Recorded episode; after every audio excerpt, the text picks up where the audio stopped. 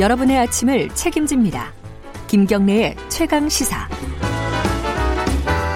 가장 핫한 스포츠 소식을 가장 빠르게 전달해드리는 최강 스포츠 KBS 스포츠 취재부 김기범 기자 나와 있습니다. 안녕하세요. 안녕하세요. 어이없는 네. 뉴스부터 해야겠네요. 이 국내 빙 빙상 대회가 동계체전이죠? 동계체전이요. 예. 근데 물이 새서 못했다고요? 이게 네. 말이 되는 소린가? 이게 네. 어떻게 된 거예요? 그 동계체전 스피드 스케이팅 경기가 어제 태릉 빙상장, 태릉 네. 선수촌 옆에 있는 국제 빙상장이 있는데요. 네. 천장에서 물이 새서 경기를 진행 못했습니다.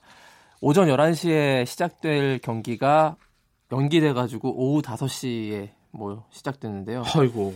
선수들이 자정까지 경기를 해야 하는 이 경기가 지연된 시간만큼 또 해야 되거든요. 그날 예. 스케줄을 예. 소화해야 되기 때문에 뭐 컨디션 관리 엉망은 뭐 물론이었고요. 예. 전국 동계체전이요, 근데 그냥 대회가 아닙니다. 국내에서 열리는 대회 중에서 모든 종목 통틀어서 가장 중요한 게 그 전국 체전이고 동계 종목 같은 경우에는 동계체전이 가장 중요한 네. 대회거든요.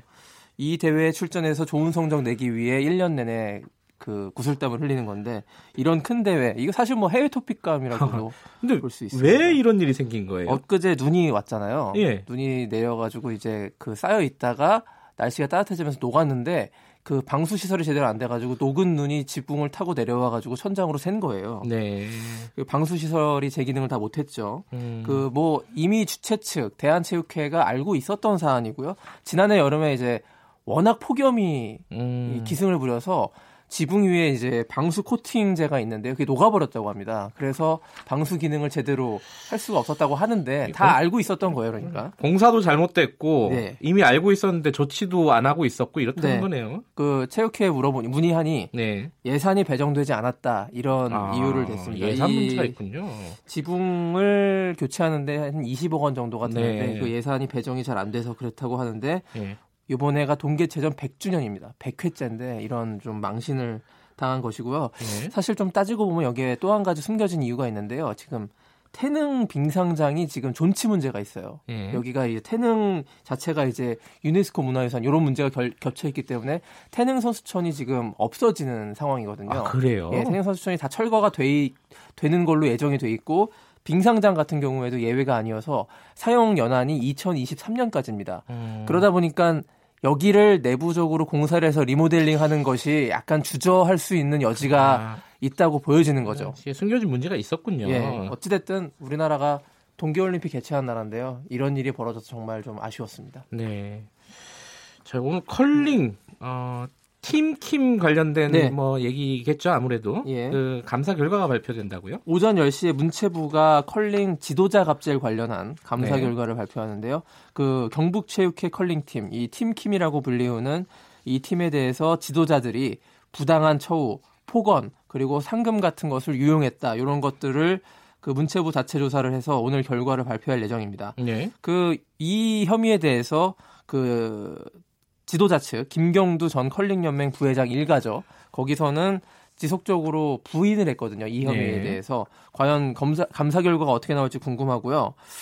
그 문체부 그 감사관한테 제가 어저께 전화해가지고 어떤 네. 감사 결과를 발표할 거냐 대충 물어보니까 네. 큰 반전은 없다 이렇게 한마디 했거든요. 아. 그러니까 대부분 어떤 그 혐의들이 사실로 입증될 것으로 오늘 이렇게 예. 발표될 것으로 보입니다. 아, 지금까지 나왔던 어떤 의혹들이 확인된. 확인되는 그런 수준이겠네요. 네. 농구 소식인데 이 프로농구 선수 중에 170 정도밖에 안 되는 네. 그런 키가요? 네. 그런 선수가 있다고요? KCC 프로농구 팀이 외국인 선수를 새로 영입했는데 마커스 킨이라는 선수인데 키가 재보니까 171.9cm입니다. 아, 더군다나 외국인이에요? 네. 아. 예, 그래서, 그래서 외국인 선수 가운데서는 역대 최단신 선수로 기록이 됐고요. 네. 종전까지 외국인 선수 가장 작은 건 176cm였습니다.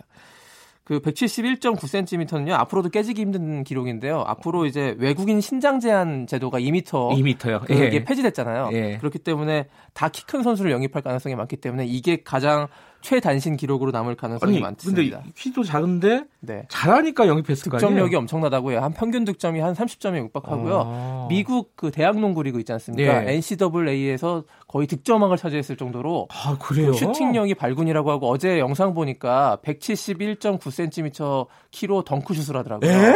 탄력이 엄청난데 이거 굉장히 큰 뭐 볼거리가 될것 같고요. 이 선수가 저보다 작은 키를 갖고 어. 이제 농구를 하게 되는데 보통 제가 농구 선수 취재하면 다 이렇게 쳐다보고 인터뷰를 하는데 그러겠죠. 제가 아래로 인터뷰할 수 있는 선수가 생겼다는 게 굉장히 좀 반갑기도 하고 예. 이런 얘기 있지 않습니까? 농구는 키로 하는 것이 아니다. 아 그래요?